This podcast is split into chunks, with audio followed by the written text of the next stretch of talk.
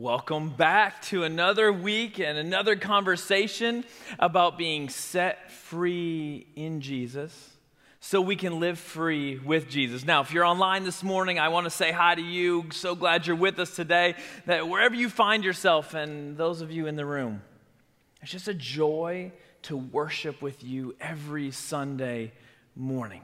Now, we are in week five of a six week series, but as I told you from the beginning, this is more than just a series, right? This is something that's foundational, maybe DNA setting for our church as we move into the future, but what I think God wants us to care about.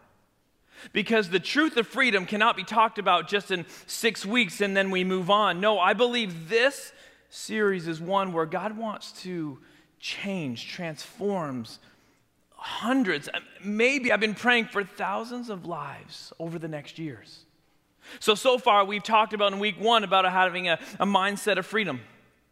And then the next week, we talked about being set free to live in your true God given identity. And then the week after that, we talked about words, right? And how words give life or death. And you've experienced those. And then last week is about living a life of surrender. Now, before we continue to today, can I start talking about last week? Because I hope you were here. In one way or another, I hope you were part of this because I thought last week was a powerful week. It was incredible for me in that moment, but it even got more incredible as the week went on. It went because I started hearing stories of people. They'd call, they'd text, they send messages of how God moved in their lives. And one of them was a a friend of mine, he called me on Monday night. He just wanted to talk about the service, and he said, Scott, you know, I've been struggling for years with forgiveness. And if you weren't here last week, that was one part of what I talked about. He said, You know, I've been struggling with forgiveness, forgiveness in my past marriage, with extended family members, just it, has been tough and began to tell me how God began to work in his life Sunday morning all the way until he went to bed that night because God began to stir something when he woke up. If I could tell you the details, it would just it, it was so fun to hear these because God began to stir something in the morning about forgiveness. And then he got here to church and he said all through worship he just began to weep. He said, "I'm glad the lights were low because it was just a really vulnerable moment for me in worship.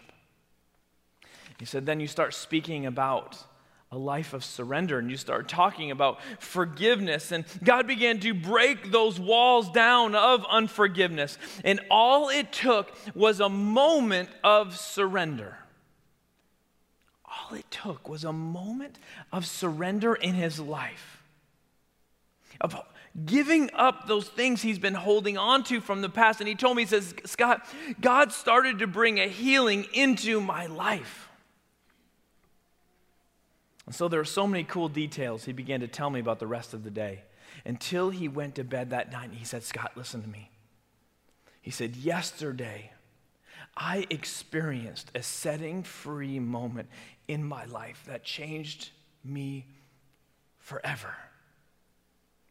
And to hear his emotion in his voice got me excited. Now, it got me teared up too because you know I'm Scott, but it mostly got me excited because it reminded me that God is still changing lives. God is still setting people free. It's amazing for me, at least even sitting in this seat, and I speak every week, but to hear the stories of how God moves and works was so exciting. And it excited me to see that when we give God what is His and begin to live His way, things do change. And I'm excited for the future of our church and what God wants to do through us because I don't believe that God is a one hit wonder. I don't think this is just a one week thing or a one person thing. I'm excited because I still think God has work to do today. I still think God has work to do tomorrow. I still think God has work to do next week. That this is what's going to happen. Which reminds me of something. Maybe you've missed or maybe you've forgotten. Maybe you haven't heard. But February 16th is going to be here soon. And there's a set free group that's starting that's going to be in this room so we can space accordingly. But we can dive deeper into what we've been talking about because there's only so much I can do. And almost 60 people have signed up for this group already. And I want to invite you. Maybe God has a work to do in you, just like my friend who talked about that healing that took place. And maybe God wants to walk you through some stuff.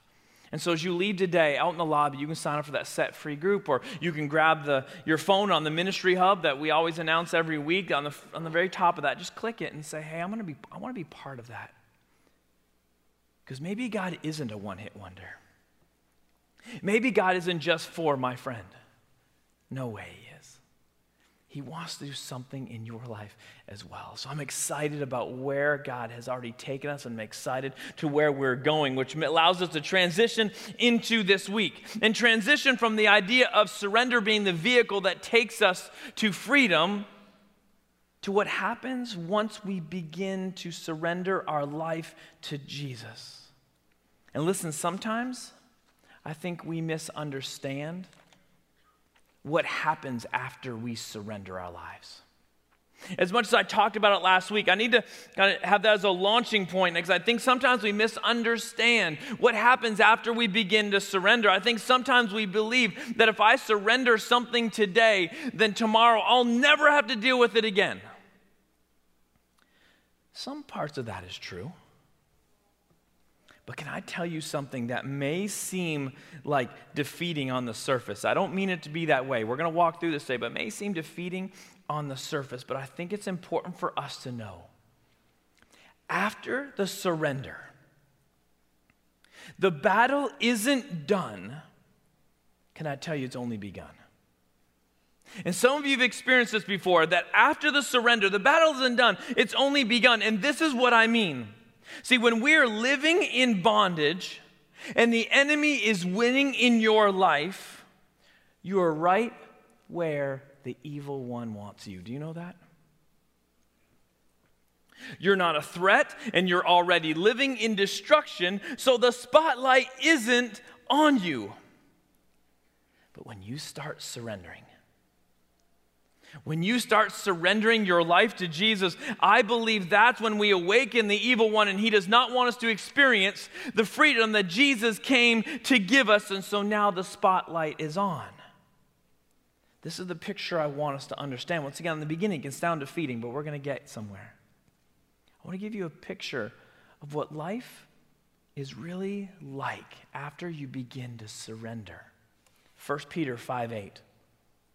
That's how Peter says, or what Peter says going on. He says, Be alert and of sober mind. Be alert of this and of sober mind. Your enemy, the devil, prowls around like a roaring lion looking for someone to devour. Okay.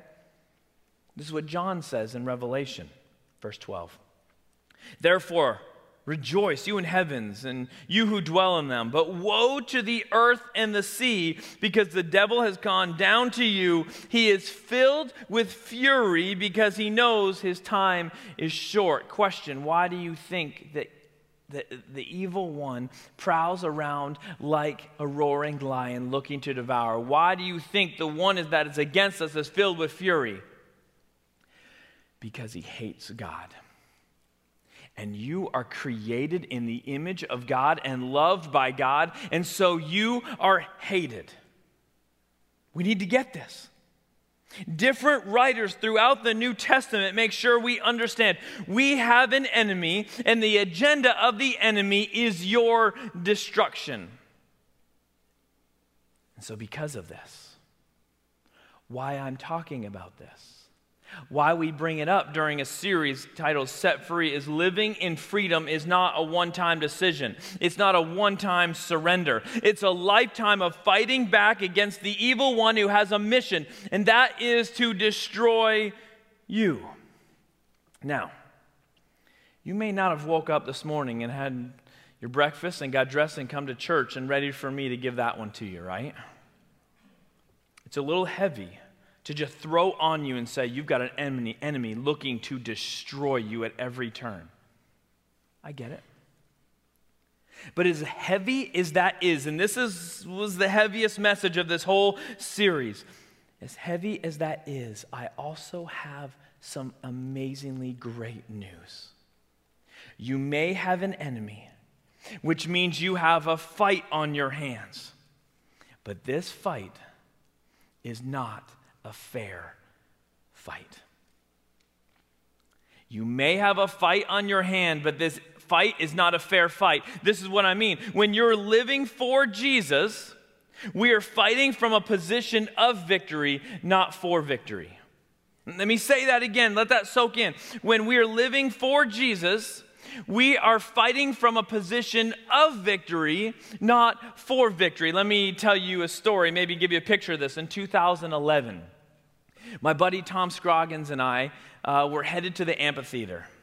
He had tickets for a Deontay Wilder fight. He'd never fought in Tuscaloosa. He's from Tuscaloosa, or, or I hadn't seen him fight in Tuscaloosa. And so I was like, yeah, I'll go with you. We got some food, we got some drinks, and we sit down.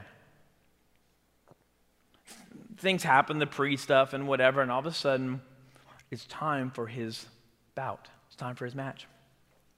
They come out, and Deontay, he's tall. He's muscular, slender, powerful, quick. And then there's the other bro I think his name's like Damon Reed. And I'm not saying he looked like me, but it wasn't a whole lot more. You know what I'm saying? I know you think I'm powerful, but you know, like. And the fight begins. Round one, and Deontay just toying with him. I mean, he's got to entertain us a little bit. Like somebody paid money for these tickets. You got to. But then round two came. One, two, a third punch, KO, he's out. Done.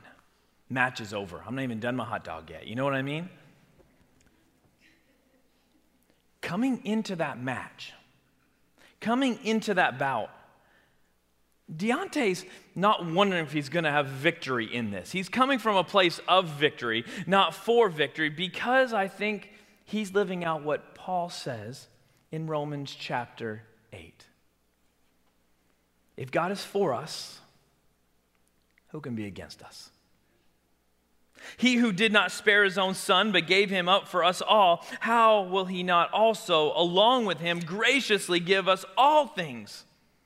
Who will bring any charge against those whom God has chosen? It is God who justifies. Who then is the one who condemns? No one. Christ Jesus, who died, more than that, who was raised to life, is at the right hand of God is also interceding for us. Who shall separate us from the love of Christ? Shall trouble or hardship or persecution or famine or nakedness or danger or danger or sword? As it's written, for your sake we face death all day long.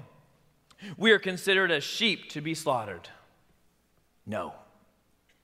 In all things we are more than conquerors through him who loved us. For I'm convinced that neither death nor life, neither angels nor demons, neither the present nor the future, nor any powers, neither height nor depth, nor anything else in all of creation will be able to separate us from the love of God that is in Christ Jesus our Lord. We're not fighting for victory, we're already in victory when we're surrendering to Jesus. That's how Paul says it. Listen how John says it in 1 John 4. You, dear children, are from God and have overcome them, because the one who is in you is greater than the one who is in the world. I need you to hear me this today. I need you to hear me say this today. When we accept Jesus and begin our life for Jesus, you are in for a fight. Anybody that tries to give you another message is lying to you and is kind of doing a bait and switch kind of a situation. I'm not going to try to talk you into following Jesus so that everything ends up perfect. I'm going to say the opposite. Maybe a terrible slogan I could come up with is follow Jesus, life gets harder. I don't really mean that, right? But the reality is, when you begin to follow Jesus, you're in for a fight. But I need you to know the other side of that story. This is totally a home field advantage situation.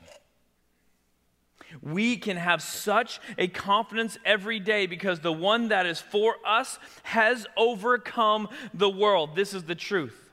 The one that is for us has done everything and still doing everything for us to empower us to victory. Living in freedom doesn't mean we don't ever have a fight on our hands. It just means we have the best players, the biggest muscles, the best game plan, and the refs are on our side. We can't lose this fight. So, do you hear the balance in this? After surrender, the battle isn't done, it's just begun. But because of who we have, we can't lose this fight. But that's not it, there's more. And, and, and, the more is I'll bring another picture to you this year's national championship football game. Now, I never talk football in here. You know why? We don't need anything else to fight about in here. And the rivalries are pretty tight. Like, so I don't ever bring up football, but like this year's championship game has something really obvious in it for me. And that was Alabama wasn't going to lose. I don't know if there's Ohio State fans in here or online. Forgiveness, but like, I wasn't nervous going into this game at all. I don't know if you were. It wasn't if Alabama was going to win, it was going to be how, by how much. And here's why. Hear me on this. Alabama had the most dangerous weapon in all of college football. If you're an Alabama fan, you know this. If you're in SEC football, DeVonta Smith.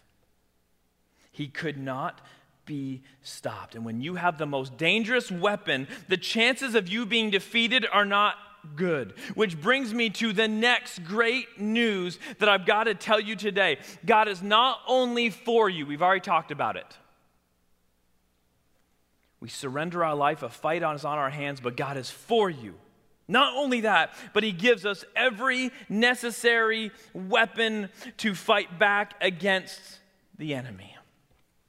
There's a fight on our hands, but it's not a fair fight. Not only because of who's on our side, but because of the weapons he gives us to live with, which brings us to Ephesians chapter 6. Finally, be strong in the Lord and in his mighty power. Put on the full armor of God so that you can take your stand against the devil's schemes. For our struggle is not against flesh and blood, but against the rulers, against the authorities, against the powers of this dark world, and against the spiritual forces of evil in the heavenly realms. Therefore, put on the full armor of God so that when the day of evil comes, you may be able to stand your ground. And after you've done everything to stand, stand firm then with the belt of truth buckled to you around your waist with the breastplate of righteousness in place, and with the, your feet fitted with the readiness that comes from the gospel of peace. In addition to all this, take up the shield of faith with which you have, which you can extinguish all the flaming arrows of the evil one. Take the helmet of salvation and the sword of the Spirit, which is the word of God. Now, if you've grown up in the church or been around, you've heard that portion of scripture before, right? You've heard this part of Paul's letter to Ephesus. You may even be able to quote this portion of scripture. But can I say something as nice as I possibly can? Knowing scripture doesn't mean living out scripture. Just because someone can, can quote a verse or strap a bumper sticker to the back of your car doesn't mean it's real in your life. You hear me on that? You feel me on that? Don't get the two things confused. We are literally in the fight for our lives. And knowing a verse doesn't put us in the seat of victory. And sometimes I think we hide behind a mere knowledge, not something we live out. See, Paul, this writer of Ephesians, this wasn't something for him to just know. This was how he viewed life. And because this is how he viewed life, he invited other people to join in and view life this way. Because Paul understood something that some of us know, but maybe try to distract ourselves from, is that these words for our struggle is not against flesh and blood, but against the rulers, against the authorities, against the powers of this dark world, and against the spiritual forces of evil in the heavenly realms. This is another portion of Scripture, another portion of God's words for us to just, where He tries to speak reality into our lives. What I think he wants us to understand is that what we think we, our struggles are, are not our real struggles. What we turn into battles are not our real battles. The fights we get into our lives are really the superficial things of life. Those arguments we find ourselves in are a distraction from the real battles that are going on. Do you know this is a major scheme of the enemy? to make us all settle for less, to, to, to make us fall for lesser battles, so we don't fight the greater ones. Paul's writing to those early followers. He's writing now to you to tell you that there's a fight. There's a fight going on. We, we've covered this, right? There's a fight going on. But that fight, it's not a seen one. Yeah, you see fights, but the real fight that's going on is not a seen one, it's an unseen one. There's a spiritual battle that's happening right now in our lives, in this room, outside this room, in this world.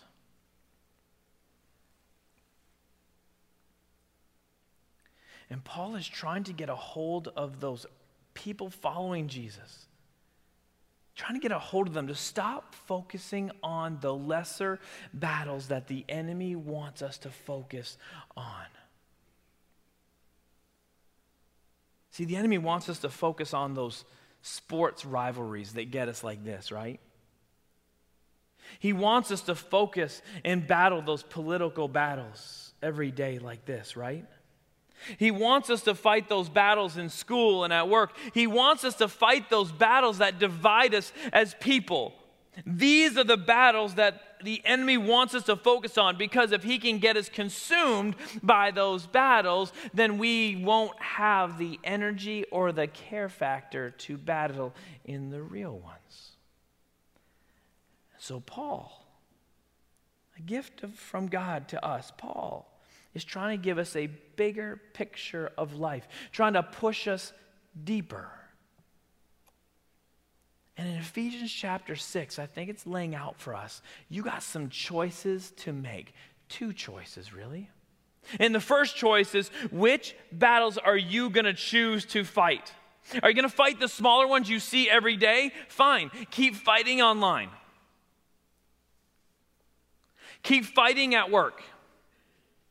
Keep fighting at sporting events. Keep fighting with each other. Keep fighting those lesser battles. Fine. You can choose those battles if you want, or you can fight the battles that really engage or are supposed to engage. Are supposed to engage us, the ones that are all around us that we can't see but are very much real. You can choose the lesser battles. You can choose the lesser fights. Or you can battle the one that's really after your life, the one that's prowling around like a lion looking to devour, the one that's filled with fury coming at you. But you got to make a choice. I think Paul's putting this out here. You got to make a choice. You've got real battles that are underneath everything, or you've got the battles that you can see. But the ones that are unseen are the real battles that you need to choose to fight. That's the first choice you got to make. And the second choice is which weapons are you going to choose? Which weapons are you going to choose to use? If you're going to fight the lesser battles, then you got everything you need. Keep fighting with the things you got. Fighting with your computer, keep fighting with your phone, keep fighting with your hands, keep fighting with your words, keep fighting. Just keep fighting. You got it. You're going to fight those lesser battles. Go for it. Or, or you can engage in the real battle. And God has given us weapons that will give us the victory. Paul says, put on the full armor of God. Not parts of it, not little pieces. Don't just choose which ones you like and don't like. Put on the full armor of God. So on the day the evil one comes, then you'll be able to stand. You'll be able to fight back and live in the real victory that Jesus came to give us. And so here are the weapons. And you've heard it before, but let's go back to what I said. Just because you hear something doesn't mean you really know something. Just because you think you know something doesn't mean you're living something. Just because you have the bumper sticker doesn't mean it's the authority in your life. So let's go back to the weapons that Paul says we have from God that give us victory. He says, he says, put on the belt of truth. I think Paul's saying this because belts hold things together, right? And this is why I get so frustrated in a world that tries to tell me there's no actual truth, that your truth is your truth and my truth is my truth. And I go, well, in that case, if that's the case, then I feel like I'm going to fall apart. Like things are just going to crumble if everybody's truth is just their truth. I think it's why John says in chapter 8, um, you will know the truth, and the truth will set you free. There's a truth. There is a truth. It's a person. All truth is a person found in a person. And either Jesus is the center of all your truth or he isn't. He isn't sometimes the truth and other times not. No, anything you allow to carry more weight than of the truth of Jesus only brings you more bondage, not more freedom. If you want to feel like you live in a prison, you want to feel the weight of life, then just keep man- meandering around in life, letting your truth be whatever you feel in the moment. Go for it. You want to feel unstable. You want to feel like you're in a prison of the moment. You want to then let yourself meander in a lot of truths. Or you can say, I know where the truth is, and the truth sets me free. See, I think life falls apart when we don't wear the truth of Jesus every day, consistently in every decision. Then Paul says that's not the only one.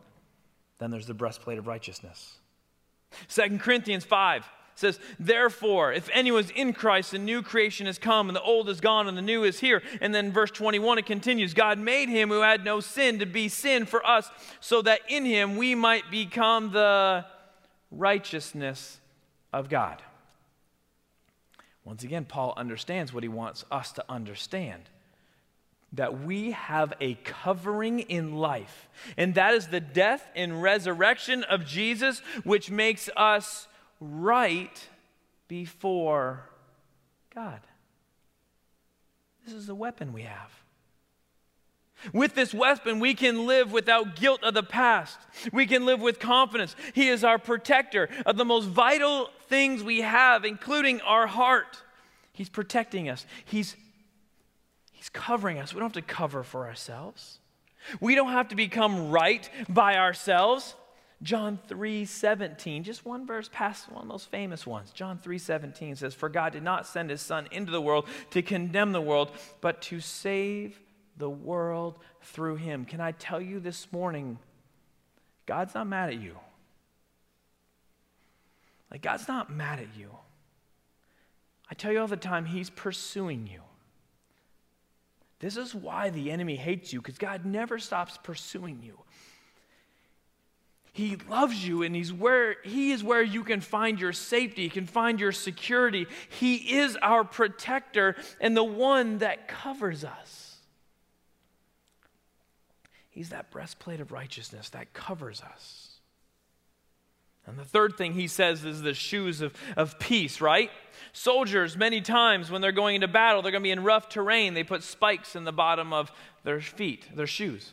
You know what this is like, right? Like our athletes, they put spikes on the bottom of their shoes when it's going to be rainy, snowy, all that kind of stuff, right? And as the terrain gets harder to manage, the spikes get longer. Did you know that? Like with shoes, like before games, middle of games, sometimes uh, it's been raining out, and players will go into the locker room at halftime. They change the spikes off, their, uh, off their shoes to, so they get longer, so they can get more traction. When you wear the shoes that God fits us with, you have a confidence or a peace that you can accomplish and live in anything that comes your way. If you choose to live in His ways, step in His directions, you can be confident you have what you need to walk in peace every day because God has fitted you with that peace. Listen, you're in a battle. We've covered this. But you will not slip and fall. You can have peace that you have a depth of sureness underneath you that's giving you everything you need to walk whatever you're walking in. Okay, the next one shield of faith. The shield of faith. Hebrews 11 1 says, Now faith is being sure of what we hope for and certain of what we do not see. 2 Corinthians 5 7 says, We live by faith and not by sight. To be a follower of Jesus means we just live differently. I've said this casually sometimes. Like, if you're not different than the way the rest of people live, then maybe you aren't a real follower of Jesus. Like, we just live differently. And honestly, it's kind of an odd way to live, isn't it?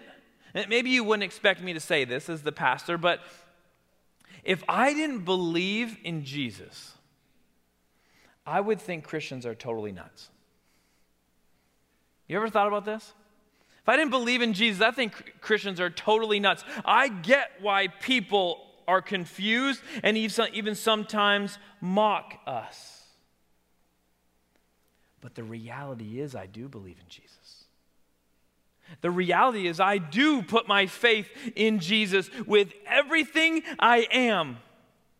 And my faith and trust in Jesus may not be something I see, it may be unseen, but it's the shield that I carry with me every single day. My faith is what extinguishes those flaming arrows that Paul talks about that the enemy is sending my way to try and discourage me. Those flaming arrows of doubt. I know you felt it. If you've never doubted, you've never wrestled with the reality of life. There's doubts. But my faith can extinguish those. I put a deep trust in, in, the person of Jesus and why he came. The flaming arrows of fear, I know you felt them. You may be feeling them now. It's my faith that I, that I put in front and I let protect me against those flaming arrows. It's the, it's the flaming arrows of grudges. It's the flaming arrows of the hurts from the past that still hurt. It's the flaming arrows of the hurts of today. And you wonder, God, where are you in all of this? It's the shield of faith. It's my ultimate trust in Jesus, no matter what comes my way, that allows me to win the battles that I'm facing. I read the scriptures at the beginning on purpose. Because faith is something we just have to give ourselves to sometimes. And if you're looking for me to give you concrete answers and pictures on everything, I can't do that. There is an element of what we do as followers of Jesus that has to involve faith and trust. And it's a shield, it's something that protects us. I can move it wherever I need to move it because there are flaming arrows coming at me different ways all the time, but I have my shield of faith that says, God, I trust you. I trust you. And there may be flaming arrows that are coming at you right now, and you just think, God, I trust you. I put my shield of faith up. I trust you. I'm angry right now, but I trust you. I don't know how this is going to turn out, but I trust you. I've got some fears, but I trust you. I've got some doubts, but I trust you. Something may be happening in your life, and that, that thing that you hold up to push back against the thing that's trying to destroy you is I trust you, God. And I'm going to protect myself with that shield. And then the fifth one is a helmet of salvation. When I think of the helmet of salvation, I think about how God wants to transform how we think in the mind. Romans 12, 2. Do not conform to the patterns of this world, but be transformed by the renewing of your mind. Then you will be able to test and approve what God's will is His good and pleasing and perfect will. Our minds are powerful, and the enemy knows when we don't protect it, we are vulnerable. When we don't protect it, we'll get off track in life. You know what this feels like in life. Is when you wake up in the morning and things are negative. How hard is it to kick that? How hard is that to push to the side when our mind is thinking negative, then to push that to the side sometimes a day, sometimes it dictates all of our decisions in that day. When our mind gets fixed on something, how hard is it to break it? But Paul says, don't conform to the patterns of this world, but renew your mind. I think God wants to save and deliver and guard our minds from lies and confusions and things that are going to destroy us up here and renew this so we can live in His will for our life. We have to protect our minds, put on the helmet of salvation. Where are you letting your mind drift? Where are you letting your mind go? What are you letting take over your mind right now when it's like, no, I got to protect this? Renew my mind, God. I'm going to put on that helmet of salvation and protect myself.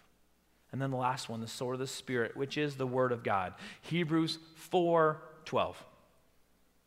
For the Word of God is living and active. First of all, that's important. Pause for a second. Living and active, it's not dead. It's not past. It's not, it's still relevant and active for today. Sharper than a, any double edged sword. I think the reason God gives us the scriptures so we don't battle life with our own ideas. Our Bible is not just an ancient text, but a message from God to us and for us.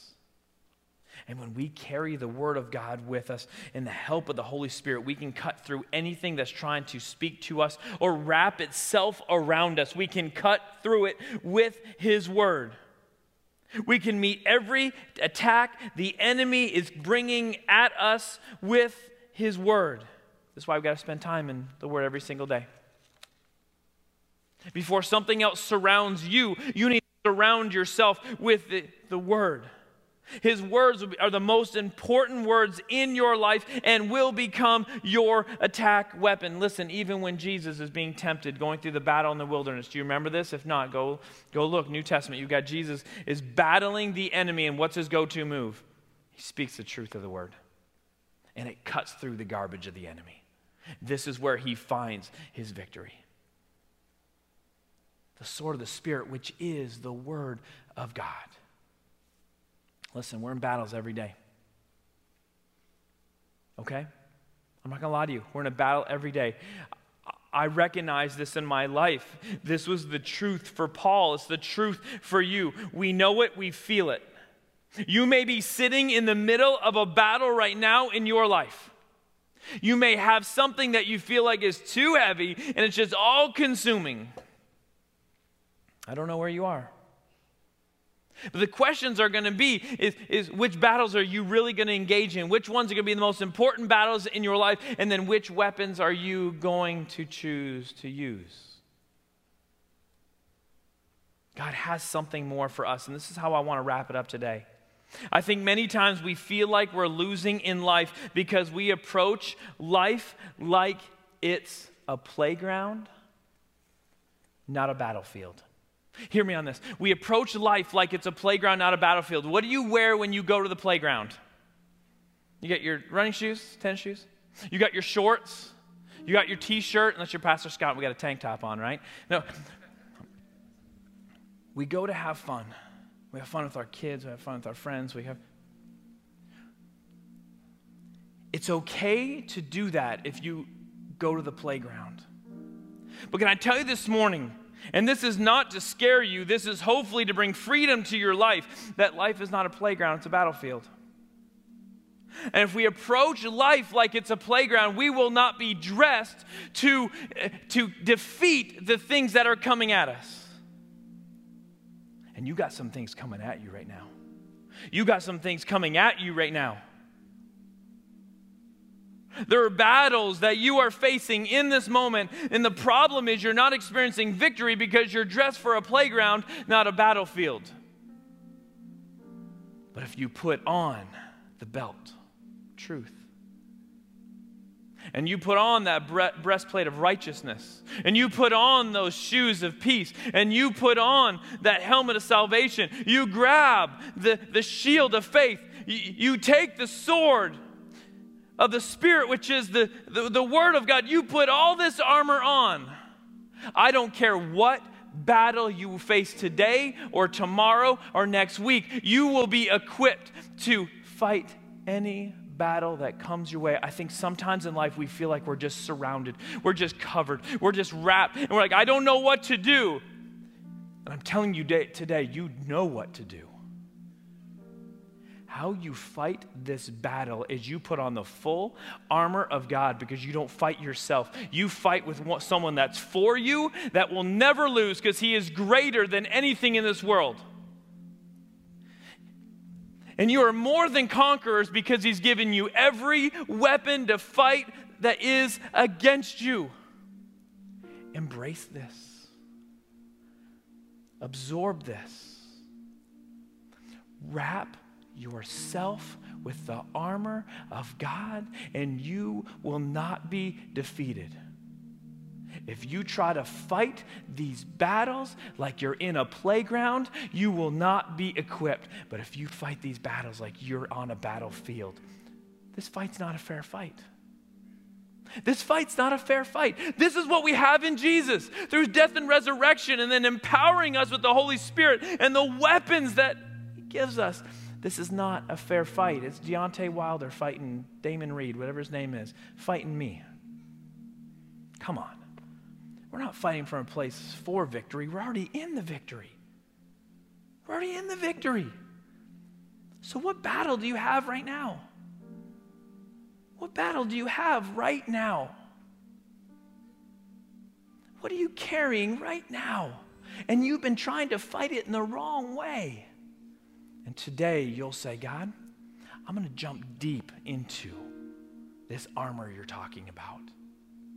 And all this week, maybe you'll just you'll just begin to pray through this. You'll begin to think through this. You begin to you jump into Ephesians 6 and say, God, I, I need to equip myself better.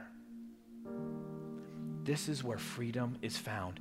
After the surrender, what needs to happen, the battle's not done, it's only begun, but you are equipped for the battle. So, can we pray right now? Bow your heads. You've got battles at home. Just stop for a minute. You've got some battles. Yes, you've got some battles. You've got some things that are heavy right now. The prayer I want you to have right now is God, equip me with the weapons to fight this battle. I will not fight on my own. I'll stop viewing life as a playground and view it as a battlefield because, God, there's a battle I can't see, but I know it's real.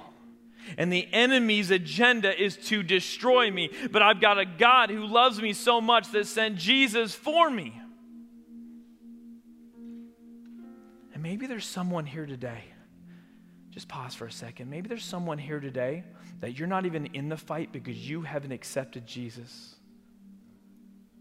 You have not accepted Jesus as your Savior. And so, this whole idea of even battling, you're not even, you haven't even given your life and surrender to Jesus. And maybe, maybe it's someone watching, maybe it's someone in this room, and you've just got to say, God, I know why I've been losing these battles because I've been fighting on my own and I want to give my life to you. Thank you for how you died for me and thank you how you rose from the grave and forgiven me for my sins. And I want to give my life to you. Maybe there's someone in here, you have done that in your life, but you have walked away from, you have lost that relationship.